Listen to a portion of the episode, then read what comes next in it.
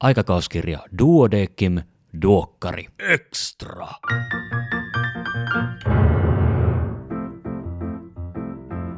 Arvon kuulija, tervetuloa kuuntelemaan Duokkari Extraa. Minä olen Kari Hevossaari, lääkäri Helsingistä. Tällä kertaa aiheena on päivystyskirurgia ja tästä kanssani on keskustelemassa Ville Sallinen, D-lehden kirurgian vastuutoimittaja ja aktiivisesti päivystävä kirurgi, eikös niin? Ville, tervetuloa. Kiitos paljon. Ja nyt kun mä tässä mainostin, että sä oot aktiivisesti päivystävä kirurgi, niin kerrotko, että missä sä päivystät ja muutenkin, että missä ja mitä sä leikkaat? No mä oon vatsaelinkirurgi Meilahen sairaalasta ja mun oikeastaan päätyöhön kuuluu sitten niin kuin päivisin elektiivinen maksahaimasappi kirurgia ja ventrikkelikirurgia ja päivystysajalla sitten tietenkin on, mä teen elinsiirtoja, mutta sitten myös ihan tämmöistä tavallista gastrokirurgin ää, päivystystyötä. Eli käytännössä, jos vatsan alueella on jotain, mitä pitää leikata, niin sulla on aika hyvä käsitys siitä, että miten se tapahtuu. Kyllä, siihen on tullut aika, aika pitkä kokemus tässä vuosien varrella. Ja, ja äh, Duokkari Extrojen kovimmat fanit tunnistaa sun äänen vuoden parin takaa, kun sinä ja Erkki Tukiainen olitte puhumassa kirurgian kehityksestä. Joo, joo kyllä se oli oikeastaan mukava, mukava tota keskustelu Erkin kanssa silloin. Ja tota, mutta nyt me ei katsota taaksepäin, vaan me ollaan aktiivisesti tässä ja nyt hetkessä päivystystilanteissa niissä hetkissä, joissa ratkaistaan elämä ja kuolema. Ja ennen kuin mä menen enempää runolliseksi, niin tota, jos tätä kuuntelee joku kirurgi tai anestesiologi tai joku muu tämmöinen erikoisalan edustaja, joka ei hirveän pitkään jaksa keskittyä yhteen asiaan kerrallaan, niin tota, käydään keskeinen läpi. Toki jos tätä kuuntelee kirurgi, niin hänen pitäisi kyllä vastata tähän seuraavaan kysymykseen tietää. Tota, mitkä on ne syyt, milloin potilas pitää lähettää päivystyksellisesti kirurgin arvioon? Ja nyt, nyt puhutaan nimenomaan pehmytkirurgiasta. No, pehmytkudoskirurgiallahan siis niin kuin vatsan alueen katastrofit tai akuutti vatsa on ylivoimaisesti tietenkin se se tavallisin syy, ja sieltä takaa tietenkin paljastuu sitten moniakin erilaisia vaivoja, on umpilisekkeen tulehdusta, kolekystiittiä, ulkkusperforaatiota ja, ja, ja näin, ja usein siellä takana on, niin kuin, niin kuin vanhasta opetettiin, että, että tota, joku on joko puhki tai joku on tukossa sit, tai sitten joku on tulehtunut, joku elin. Mutta akuutti vatsa on semmoinen hyvin yleinen, hyvin yleinen niin kuin pehmyt kirurgia kuuluva kuuluva tota, diagnoosi, mitä, mitä tulee paljon meillä sairaalaan. Ja, ja sitten on tietenkin verisuonikirurgian puolella on, on akuutti alarajaiskemiä, eli niin sanottu kylmä jalka. Joo. Ja urologian puolella sitten päivystys, tämmöisiä sairauksia on, on, on paljon vähemmän, mutta niitäkin on esimerkiksi kives, kiveksen kiertymä tai, tai sitten tota, virtsatie-kivi esimerkiksi. Ja sitten, mitä tässäkin teemanumerossa käsitellään, on Furnierin gangreena. Luulet sä, että meillä on, meillä on mitään mahdollisuutta tota, nyt tässä jotenkin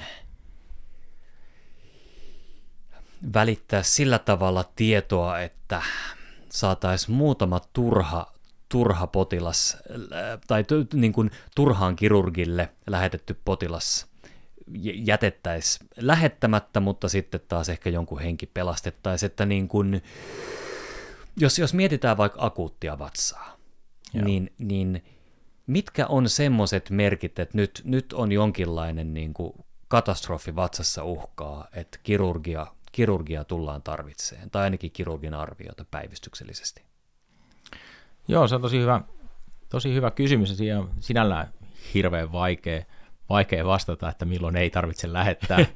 Usein saattaa mullekin tulla tosiaan päivystyskonsultaatiosoittoja terveyskeskuksista tai sisätautipäivystyksistä, joista sitten kysytään, että tässä on tämmöinen ja tämmöinen, että, että tarvitseeko lähettää, että tarvitseeko kirurgiarviota, ja kirurgiarvio on hirveän vaikea tehdä puhelimitse se, koska me luotetaan niin hirveän paljon esimerkiksi vatsan palpaatioon ja, ja minkälaisia löydöksiä siellä on.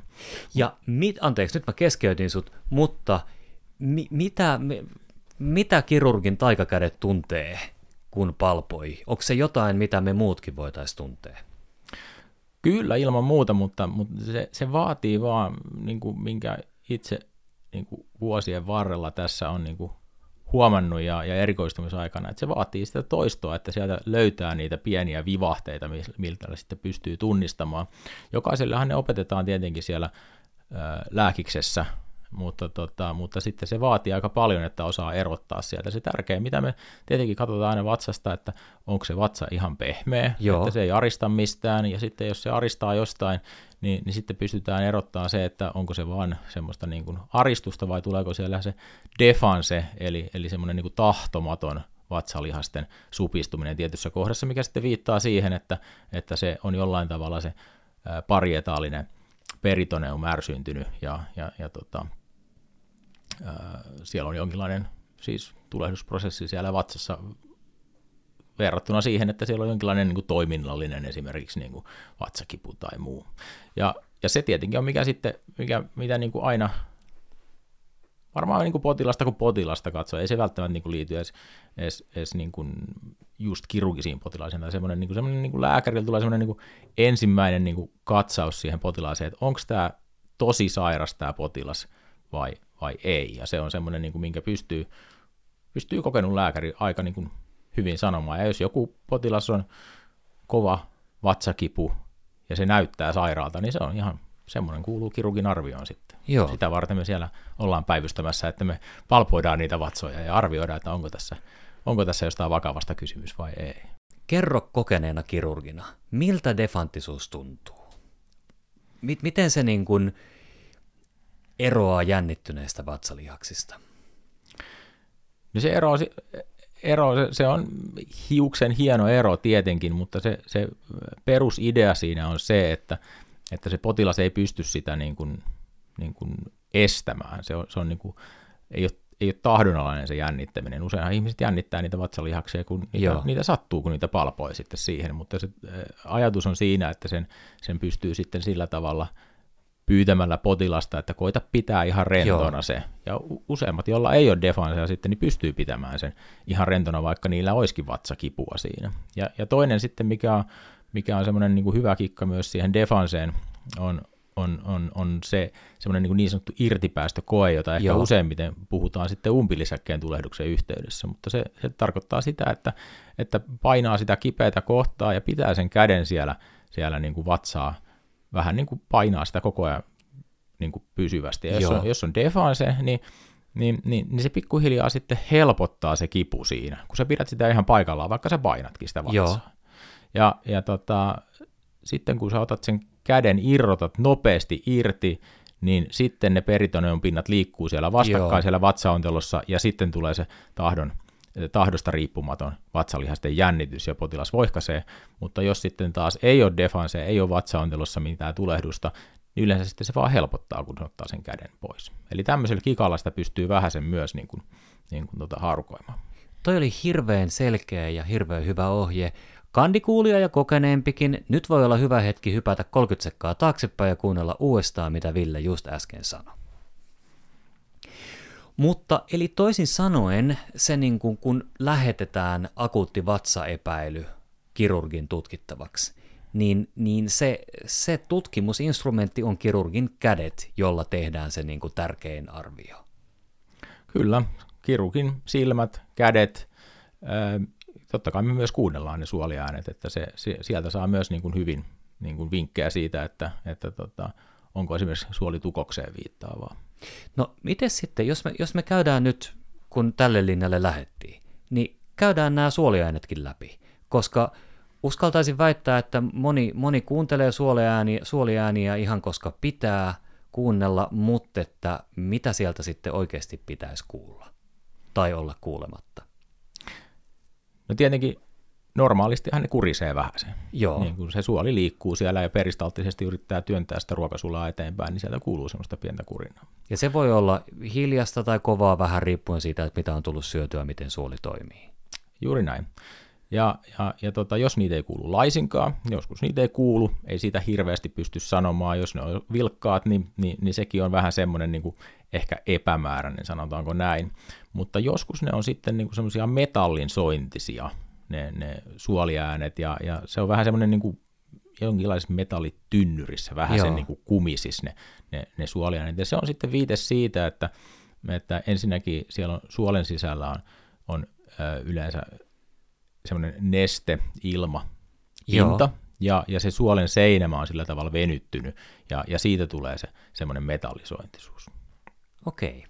Ja, ja se sitten ö, semmoisella potilaalla, millä vatsa on vaikka turvonnut tosi paljon, että se on niin kuin ihan pinkeä, niin sitä aina tulee tietenkin mieleen, että, että onko se nyt sitten niin kuin askiittesta Joo. täynnä, eli, eli vatsaantelo on kertynyttä nestettä, vai onko se sillä tavalla, että siellä on esimerkiksi suolitukos ja ne suolet on sitten laajentunut. Joo.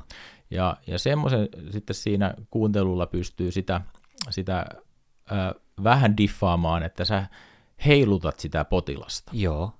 Jolloin sitten se neste siellä sisällä heiluu. Eli samalla kun sä kuuntelet, niin sä heilutat. Joo, Joo. Siinä pistetään se stetoskooppi sinne esimerkiksi alavatsalle ja sen jälkeen otetaan kahdella kädellä potilaan lantiosta kiinni ja heilutetaan potilasta sivulta toiselle ja, ja, ja siinä pystyy sen, niin kuin, että onko se askiittesta vai onko se siellä suolitukos, niin sen pystyy sillä tavalla diffaamaan, että, että se askiittes ei loiski Joo. koska se loiskiminen vaatii sen, että siellä on se ilmaa ja vettä. Ja, ja sitten taas, jos se on suolitukos, niin sinne suolten sisään tulee tämmöisiä vesi-ilmapintoja, Joo. ja se sitten aiheuttaa sen, että sieltä kuuluu semmoista loiskintaa, kun potilasta heiluttaa. Ihanaa. Tää, tää, on niinku, tää kuulostaa vanhan hyvän ajan lääketieteen lääkärin taidolta. Ja tota, en mä tiedä, onko sitä vanhaa hyvää aikaa koskaan ollutkaan. Ehkä kaikki kehittyy koko ajan vaan kohti jotain parempaa. Mutta tota, mutta tuossa oli taas jälleen kullanarvoista tietoa sinulle kollega, joka kuuntelet tätä päivystysvuorossa ja koitat miettiä, että mitä sen vatsakivun kanssa tehdä, niin äsken selvisi se, että millä tavalla oikeasti kuunnellaan. No, miten sitten, tota, jos, jos mietitään, mietitään sitten niin verisuonikirurgista hätätilannetta, kylmä jalka. Tarkoittaa siis sitä, että jalassa ei kierrä veri. Ja tota, milloin jalka on sillä tavalla kylmä, että sille täytyisi tehdä välittömästi jotain? Joo, se jalan kylmyyshän yleensä johtuu siis siitä, että, että tota, valtimopuoli on tukossa ja se voi, voi mennä tukkoon siis joko embolian tai tromboosin johdosta ja, ja embolia nyt voi olla esimerkiksi seurausta sitten eteisvärinästä ja sieltä, Joo. sieltä liikkeelle lähteneestä trombista ja, ja, ja sitten kroonisempi tämmöinen ateroskleroottinen plakki voi sitten trombosoitua myös, että ne on ne kaksi perusasiaa. Ja, ja, ja tässä oikeastaan voisikin viitata tuohon teema, teemanumeroartikkeliin Kylmä jalka, jossa, jossa hirveän hyvin käydään tämä asia läpi ja siellä on tämmöinen viiden P:n sääntö sitten tähän, millä, millä tavalla pystyy sitä jalan vitaliteettia arvioimaan. No mutta minullahan on tämä artikkeli tässä, niin luenpa täältä nämä viisi P:tä. Pain, paresis, parestesia, pallor ja pulselessness. Eli pain, kipu, paresis, eli pareesi, parestesia, joka on siis Tuntopuutos. tuntopuutos. Ja sitten on pallor, eli kalpeus. Kalpeus, joo. Ja sitten, no, pulssittomuus, pulselessness. Mutta eli, eli nämä on niinku tavallaan, jos nämä viisi, viisi Ptä pitää mielessä, mikä ton mun äskeisen epäselvän puheenvuoron jälkeen toki voi olla vaikeaa, mutta vielä kertauksena pain, paresis, paresthesia, pallor ja pulselessness, niin nämä on niinku hälytysmerkkejä. Ne on hälytysmerkkejä ja silloin se kyllä vaatii välitöntä verisuonikirurgista arviota se jalka ja se vitaliteetti on silloin välittömästi uhattuna. Ja tämä on toispuoleinen juttu. Se on, se on jo toispuoleinen juttu kyllä, että hyvin harvoin tulee molempiin alaraajoihin samanaikaisesti tämmöinen niin kuin verisuonitukos. Ja, ja sitten vielä erotuksena siitä, että, että jos on niin kuin, ää, laskimopuolen tukos, mm. niin, niin siinähän ei tule sitten kylmä jalka, vaan se jalka säilyy lämpimänä, mutta se turpoaa. Just näin, just näin. Ja sitten vielä tämä, tää, onko tämä nyt tämä niinku ikään kuin ainoa päivystyksellinen urologinen tilanne, tota, ehkä espanjalaisen kauluksen lisäksi, joka on siis, eikö se ole se, että niin kuin fimoottinen kireä esinahka jää jumiin taakse, mutta tota, kiveksen kiertymä. Joo, se on, se on kyllä yksi niin kuin, niitä harvoja urologisia hätätilanteita, mikä täytyy ää, välittömästi tulla kirurgin arvioon ja, ja välittömästi leikata sitten, jos, jos sitä epäillään. Eli, eli oireenahan on siis niin kuin kiveksen kipu ja usein myös turvotus. Ja, mutta eli toisin sanoen, onko mitään sellaista konstia, niin kuin luotettavaa konstia, millä sen pystyy muu kuin kirurgi diffaamaan pois, jos, jos on kiveksen kipua ja turvotusta? Ei sitä oikeastaan ole, eikä sitä kirurgikaan aina pysty Joo. Niin kuin ennen leikkausta diffaamaan. Että sitä on tietenkin, ultraääni on, on mahdollinen, mutta se ei ole ihan niin kuin sataprosenttinen sekään. Että, tota, että kyllä niin kuin kirurginen eksploraatio yleensä aika herkästi sitten tehdään, jos sitä, sitä epäillään. Mutta nämä tämmöiset niin kuin reiden sisäsivun hellä kosketus ja onko kiveksen kohottaja lihasrefleksi kunnossa, niin onko ne kuitenkin jotenkin käyttökelpoisia siinä niin kuin kyllä ne siinä käyttökelpoisia siinä, siinä mielessä niin kuin, niin kuin sitä, sitä differentiaalidiagnostiikkaa siinä, siinä tekemään, mutta, mutta kun ne ei ole sitten kuitenkaan sataprosenttisia sitten aina poissulkemaan sitä, niin, niin, niin kyllä se on niin kuin hyvä semmoinen niin kuin akuutti kiveskipu lähettää kirurgiin arvioitavaksi. Eli toisin sanoen niin kuin aika herkällä kynnyksellä kannattaa lähettää kirurgille, jos epäilee, että on päivystyksellinen asia. Kyllä mä näin sanoisin, joo. Kyllä. Siellä on kuitenkin sitten ihan eri tavalla siinä kirurgia-päivystyksessä sitten niitä, niitä välineitä, millä sitten voidaan lisätutkia. Tässä puhuttiin sitä vanhasta hyvän ajan kirurgi, kirurgin meiningistä, millä, millä sitten tota pystytään ihan kliinisillä statuksilla pitkälle pääsemään, mutta kyllähän ne konetutkimukset meillä on sitten arkipäivää ja niitä käytetään hyvin paljon ja ja, ja, ja kyllä ne on niin kuin, tuonut paljon lisää siihen verrattuna siihen niin sanottuun vanhaan hyvään aikaan. No tota, no jos nyt ajatellaan, että sit ollaan, ollaan paikassa, missä ei ole kirurgia, mutta on TT-laite, niin on aika monta, monta asiaa, mitkä sit pystyy TTllä sulkeen pois tai vahvistamaan, eikö näin?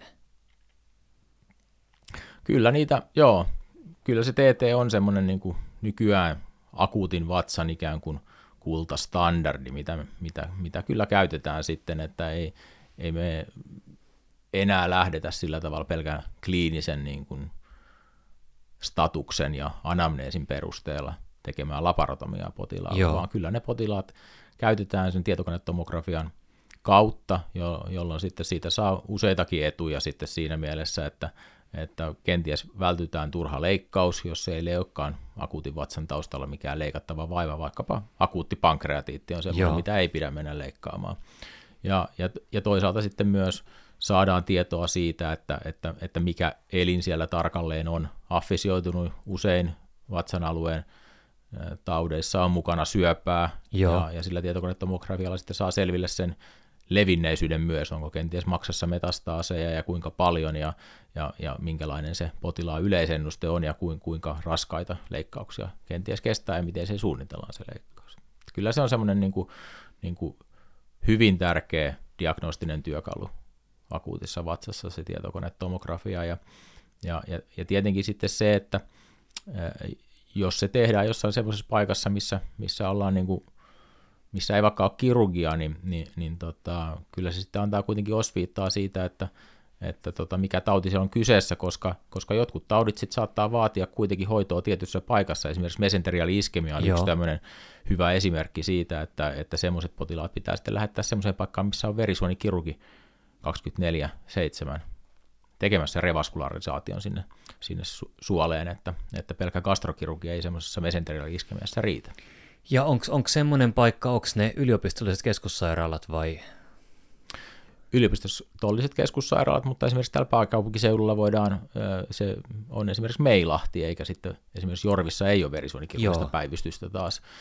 Mutta kyllä monissa, monissa keskussairaaloissakin voi olla hyvin verisuonikirurginen päivystys tarjolla, että, että se riippuu ihan, ihan paikasta. No miten sitten tämmöinen tilanne, sanotaan, että on, on tuommoinen niin parikymppinen ihminen, jolla on voimakasta vatsakipua ja, ja, ja niin kuin alkaa tulee sellainen fiilis, että onkohan tämä nyt ehkä sitten kuitenkin appendisiitti. Ja sitten jos sattuisi olemaan TT-kone siellä, niin kuvataanko vai, vai lähetetäänkö epäilyn perusteella ja onko jossain jotain laskureita, mitä voisi käyttää apuna tässä? No miten satutkin kysymään laskureita? Joo, nuorella, nuorella potilaalla tietenkin tietokonetomografia aiheuttaa säderasitusta, joten, joten sitä pyritään sitten mahdollisuuksien mukaan välttämään. Ja, ja, ja tästä oikeastaan on tullutkin sitten se, se tarve tämmöisille laskureille, että, että sitä pystyisi kliinisten parametrien ja laboratorioparametrien perusteella arvioimaan sitä todennäköisyyttä, mikä, mikä, tota, mikä siihen umpilisäkkeen tulehdukseen on. Ja, ja Suomessa tuo meillähän sairaalassa on, on kehitetty semmoinen adult appendicitis score, ja, ja siihen löytyy ihan laskurikin tuolta terveysportista, minkä, mitä pystyy käyttämään. Ja, ja, ja sillä sitten pystyy arvioimaan se, että kuinka todennäköinen se appendisiitti on. Jos saa korkean skoren, niin, niin ei välttämättä tarvitse kuvata ollenkaan, vaan voi mennä sitten suoraan leikkaamaan, koska ollaan kohtuullisen varmoja Joo. siitä, että, että potilaalla on umpilisäkkeen tulehdus.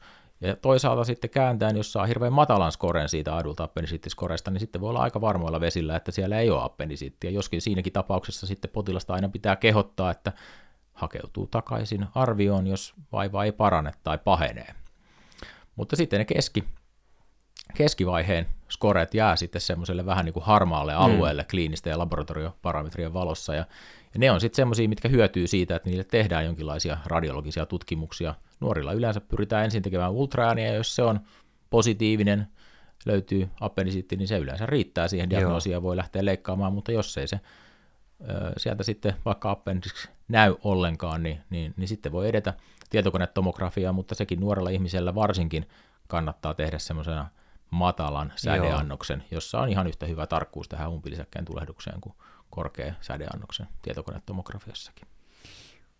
Tässäkin sitten, jos, jos päädytään semmoiselle alueelle, että ei ole ihan varma, että onko se vai ei, niin sitten sen päätöksen etenemistä tekee kirurgi, että kirurgille lähettäminen on kuitenkin tärkeää. Että vaikka terveyskeskuslääkäri ei, ei jää silleen niin kuin rajatapaukseen seuraamaan tilannetta.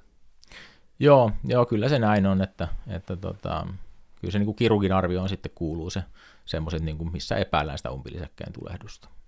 No onko muihin, koska toi se appendisiittilaskuri, sehän on ihan hirveän, hirveän näppärä työkalu, ja siis terveysportista löytyy tosiaan silleen, että sinne syöttää vaan, vaan, vaan lukemat ja se, se kertoo tuloksen. Tota, mutta onko muihin akuutin vatsan ongelmiin vastaavia näppäriä laskureita olemassa? Niitä ei ole tällä hetkellä ainakaan silleen kliinisessä laajassa käytössä. Joo. Niitä on kehitetty tämmöisiä laskureita vaikka, vaikka kuinka paljon, mutta, mutta niissä kaikissa tuppaa sitten vähän olemaan se, se ongelma, että ne ei kuitenkaan sitten riittävän herkkiä, tarkkoja tai, tai ne ei sitten tämmöisessä ulkoisessa validointiaineistossa toimikaan niin hyvin kuin missä, missä ne sitten on kehitetty. Joo. Tota, sitten me voitaisiin puhua vähän niin kuin kiireestä että koska kiire on kiirettä, mutta kiireellä on, on niin kuin eri, eri asteita. Ja sitten kun kirurgiasta on kyse, niin kiireellä on selvästi niin kuin eri sävyjä ja värejä.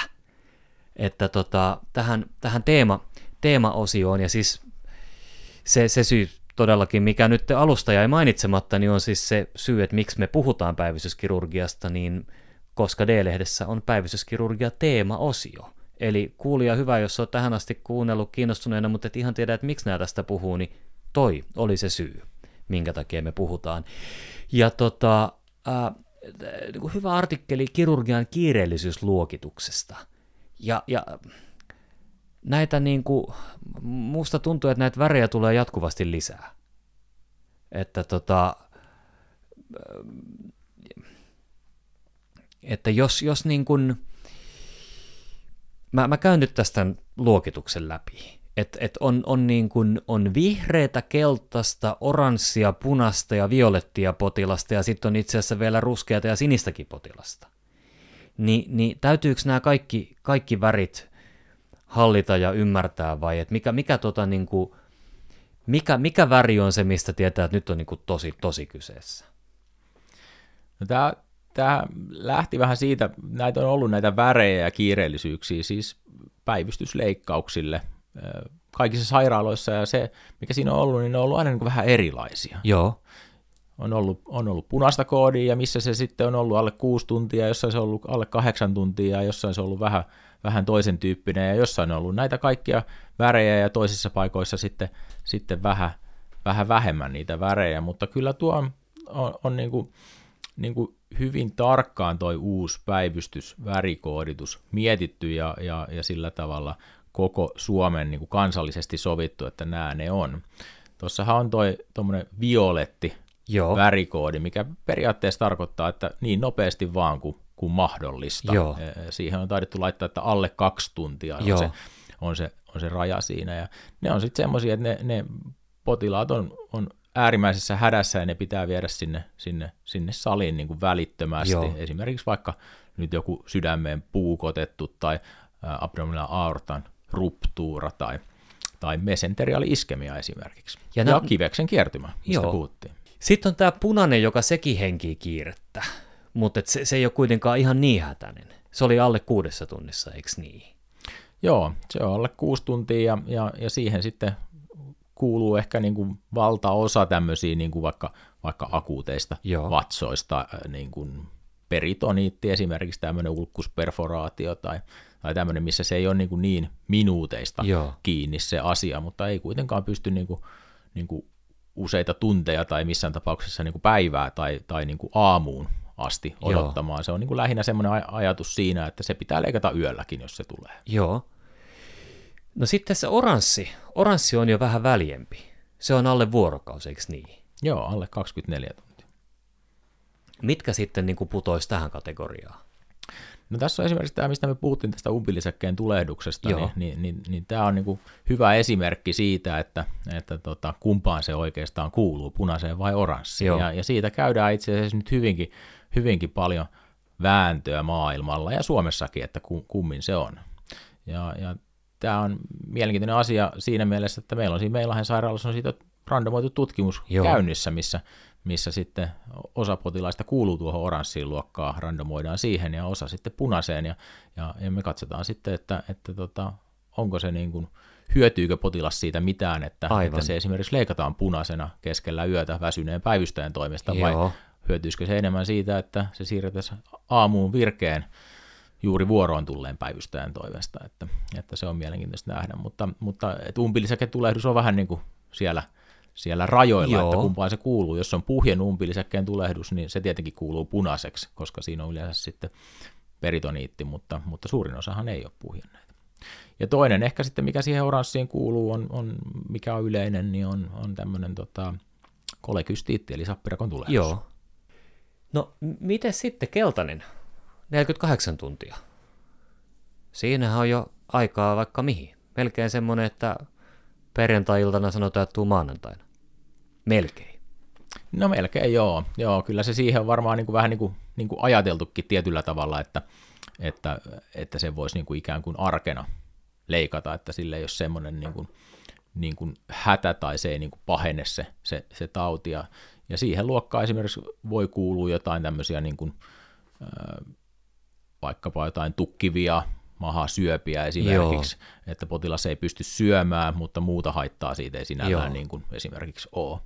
Mutta tota, niin on aika sille yksilöllisesti, miten ne pitää, pitää katsoa, että mihin, mihin väriin ne kuuluu. Ja, ja tota, koska se seuraava kategoria sitten on vihreä, niin se on niin kuin sitten, sitten alle seitsemän vuorokautta, ja usein niin pehmytkudoskirurgialla semmoisia potilaita ei juuri olekaan, Joo. että ne ehkä on sitten semmoisia murtumapotilaita, mitkä, mitkä voi mennä sitten esimerkiksi kotiin odottamaan Aivan. ja sitten niille sovitaan, että tuut ensi viikon tiistaina vaikka leikkaukseen. Just näin. Ja, ja tota, sitten ruskea ja sininen onkin jotain ihan muuta. Ne on ihan muuta, joo. Sininen on, on vähän niin kuin, niin kuin semmoiset niin kuin piipaa hä- hälytysajoneuvo valot, jotka, jotka tietyllä tavalla niin kuin ajaa vähän niin kuin ohi kaikesta, se on niin kuin elinsiirtoleikkaus, ja, ja se on haluttu siihen oma koodinsa sen vuoksi, että kun ne elinsiirtoleikkaukset, ne pitää aikatauluttaa niin kuin minuutilleen. Joo. Ja, ja ne etukäteen sanotaan, että, että se pitää tulla tuohon tiettyyn kellonaikaan, koska, koska se logistiikka niissä elinsiirto- ja elinirrotusleikkauksissa on, on niin monimutkainen, että kun yhdestä esimerkiksi donorista saattaakin sitten tulla ää, vaikkapa seitsemälle eri potilaalle elimet, niin että ne kaikki salit toimii saumattomasti yhtä, yhteen siinä, koska ne leikkaukset menee osittain limittäin, niitä leikkauksia siellä vastaanottaja päässä aloitetaan jo samaan aikaisesti, kun se irrotusleikkaus on käynnissä, niin silloin se kaikki aikataulutus pitää, pitää toimia aivan täydellisesti, natsata yhteen, ja sen takia sillä on tämmöinen oma väri tehty sinne. Nyt mä kysyn jotain tyhmää, koska sä, sä teet elinsiirtoja, eli elinsiirtoleikkauksia, Joo. niin, niin tota, kumpaa päätä sä teet vai, vai molempia? Ja sun äsken, mä meinasin kysyä, että niinku, onko sama kirurgi, joka niinku leikkaa elimet irti ja kiinnittää ne, mutta sun äskeinen vastaus viittasi siihen, että näin se ei ainakaan ole. Joo, mä, mä, teen, mä oon molemmissa päissä. Joo. Mä teen sekä irrotus- että, että kiinnitysleikkauksia. Ja, ja, ja, ja tietyissä leikkauksissa se on sillä tavalla tosiaan, että se menee, menee päällekkäin. Esimerkiksi vaikka, vaikka sydämen siirrossa ja, ja tota, silloin se on tietenkin eri tiimistä, joka irrottaa Joo. sen, kun, joka sitten kiinnittää. Mutta esimerkiksi munuaisen siirto sitten taas, niin, niin, niin se saattaa olla se sama henkilö, joka irrottaa sen ja sitten, sitten tota sen jälkeen sitten mennään aloittamaan vasta se kiinnitysleikkaus. Tapahtuuko tätä, tätä mitä leffoissa ja sairaalasarjoissa, että niin kuin sä lennät lentokoneella kiireellä jonnekin irrottamaan se elimen ja sitten sä lennät sen elimen kanssa takaisin Meilahteen kiinnittää sen? Joo, kyllä sillä tavalla se sillä tavalla se toimii, että, että tota, koska niiden elinten se, se mm, kylmäiskemien aika, eli se aika, minkä ne elimet on irti sieltä Joo. verenkierrosta, niin pitää pitää mahdollisimman lyhyenä. Ja, ja Suomi on hirveän iso maa, että, että jos me esimerkiksi mentäisiin vaikka Rovaniemellä irrottamaan, niin, niin jos ei sinne lentokoneella lentäisi, niin se kestäisi ensinnäkin kauan mennä sinne, mutta sitten niiden elinten kanssa myös se paluu kestäisi hirveän kauan, niin se täytyy käytännössä tehdä lentokoneella pitkät matkat, mutta lyhyet matkat tietenkin sitten voi tehdä ihan taksilla. On, onko se ihan Finnair ja muut vai onko teillä joku oma hussin lentokone jossain jemmassa? Se on semmoinen yksityislentokone, millä, millä että se ei niin kuin vuorolennoilla, koska se on just tämä logistiikka tässä, mikä se on, niin, niin, niin niiden elinten kanssa ei voi odottaa, että milloin seuraava lento sitten lähtisi. Ja moneen paikkaan, missä, missä sitten, tota, koska periaatteessa kaikki sairaalat Suomessa on elinirrotussairaaloita, niin, niin eihän niihin paikkoihin lennäkään Finnaareissa. Aivan. Ja sitten jos se ei ole kenttää, niin sä hyppäät varjolla. Ja... No, sitä me ei olla vielä tehty. tota, jos palataan näihin värikoodeihin, niin mikä on sitten tämä ruskea värikoodi? No, ruskea värikoodi on sitten semmoinen, että, että se vaatii jonkinlaista niin kuin erityisosaamista, mitä ei ole välttämättä aina, Joo. aina niin kuin saatavilla. Eli, eli se on jonkinlainen tämmöinen päivystyksellinen leikkaus, mutta se ei ole semmoinen, mitä tarvii niin violettina tai punaisena Joo. tehdä, että sillä olisi kiire, vaan se on esimerkiksi kuuluisi oikeasti esimerkiksi vaikka tuohon keltaiseen värikoodiin, eli alle 48 tuntia. Mutta jos se onkin semmoinen, mikä sitten on vaikka torstaina, keskiviikkona esimerkiksi tullut, ja me tiedetään, että semmoiset tekijät, jo, jo tietyt, että siihen tarvitaan tiettyä kirurgista ekspertiisiä just siihen leikkaukseen, vaikkapa jonkinlainen niin kuin yhteisleikkaus, verisuonikirurgit, Joo. urologit, gastrokirurgit yhdessä, ja niille, niille kaikille sitten sopii se tietty ajankohta, vaikka, vaikka sitten perjantai-aamuna, niin, niin, niin voi käyttää sitä värikoodia, että, että tota, me leikataan tuo sitten perjantai-aamuna päivystyksenä, koska aikaisemmin ehkä on saattanut olla joskus, joskus semmoista, että on käytetty sitten jotain kiirevärikoodia punaista, mutta kun, mutta kun se on, jotta on sitten saatu se tiettyyn aikaan se leikkaus, Joo. mutta että, että tämä niin kuin selventää sitä tilannetta ja sitä syytä, minkä takia se potilas pitää leikata just silloin, niin, niin, niin saadaan erotettua se niistä niin kuin lääketieteellisistä kiireellisyyksistä. Kiitos Ville, että sä jaksoit tavata nämä värikoodit läpi, koska tämä, tämä ainakin auttoi mua niin kuin ymmärtää sitä, että niin kuin, missä tahdissa potilas pitäisi saada – kirurgin, kirurgin käsiin. Toki tuommoinen niin kuin liila, liila-luokan potilas niin tulee todennäköisesti suoraan kirurgin käsiin sieltä, mistä hän tulee, eikä silleen, että terveyskeskuslääkäri miettii, että pitäisikö tämä nyt leikata vai ei. Joo, useimmiten ne on, ne on sillä tavalla niin kuin aika selkeitä, selkeitä tapauksia, että ne potilaat on hyvin sairaita ja jo ensihoito pystyy ne tunnistamaan mm. kenties, että tässä on abdominaalinen aortan rupturasta vaikka kysymys, mutta, mutta niin kuin tässä on esimerkiksi puhunut siitä mesenteriä iskemiasta, niin Joo. se voi olla joskus, joskus aika petollinen ja se on kuitenkin semmoinen, niin kuin, mistä täytyy äärimmäisen nopeasti mennä, vaikka potilas olisi hirveän hyvä kuntonenkin.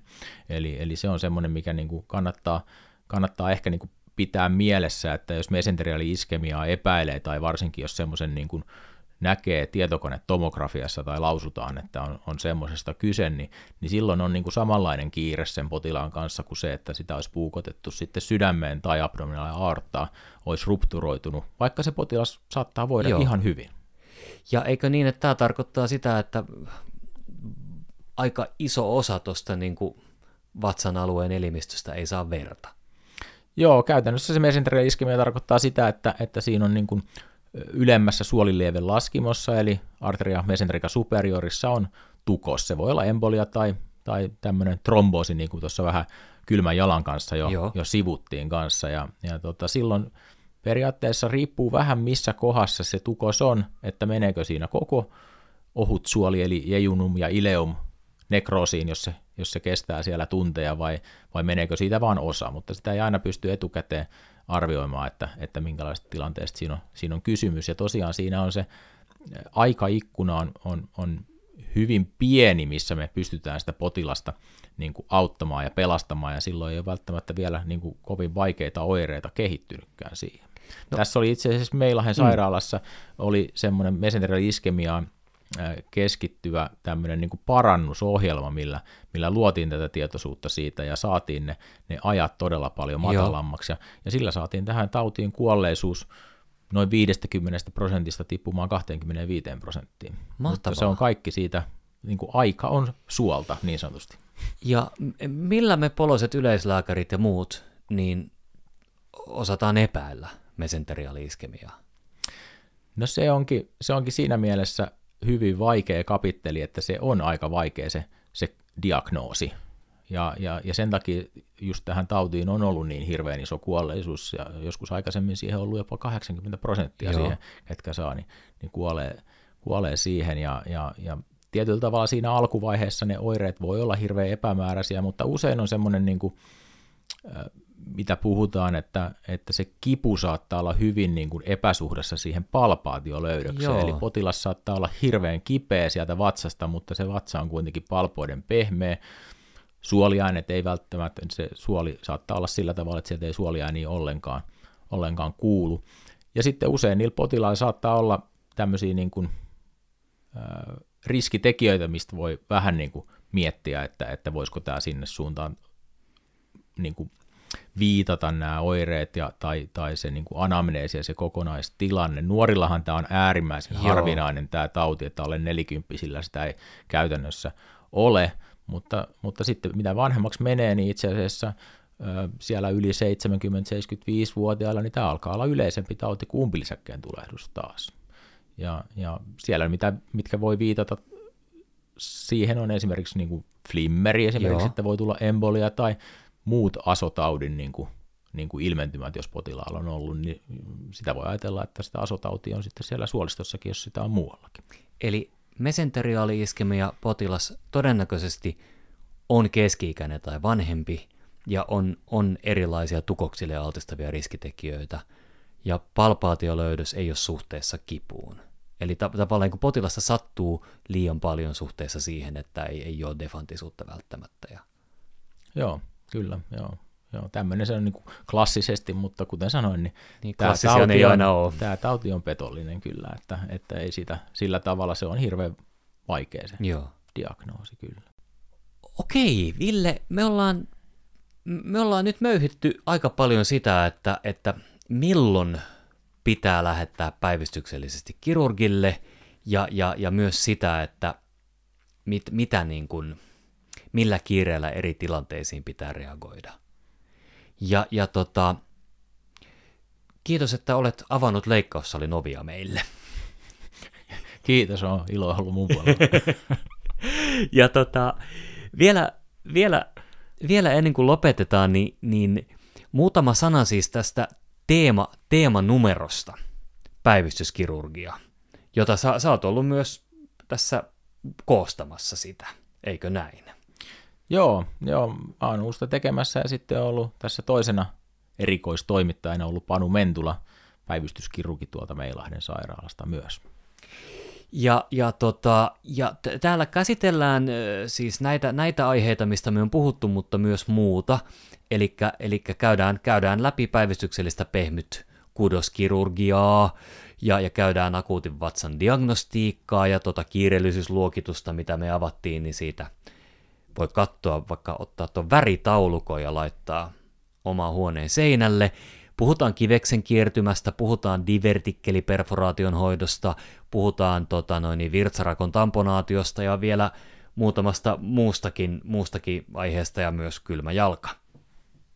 Eli, eli tota, siinä on kivaa kesälukemista.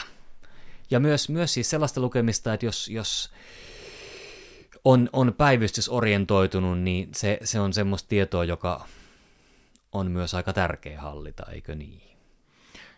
Joo, kyllä, ja, ja oikeastaan me tätä haluttiin, tätä päivystyskirurgia teemaa tuoda vähän tällä tavalla niin kuin kesän kynnyksellä tässä, että, että jos esimerkiksi kuuntelijoiden joukossa tai lukijoiden joukossa on kandeja, jotka menee kesätöihin päivystykseen, niin, niin, niin tämä on oiva teemanumero paketti sitten siihen valmistautumiseen myös. Hyvä, hyvä. Oikein hyviä kesätöitä ja kesäöitä ja kaikkea mahdollista kaikille teille kuuntelijoille. Ville Sallinen, kiitos kun sulla oli aikaa tulla juttelemaan. Kiitos paljon. Ja moi moi! Moi!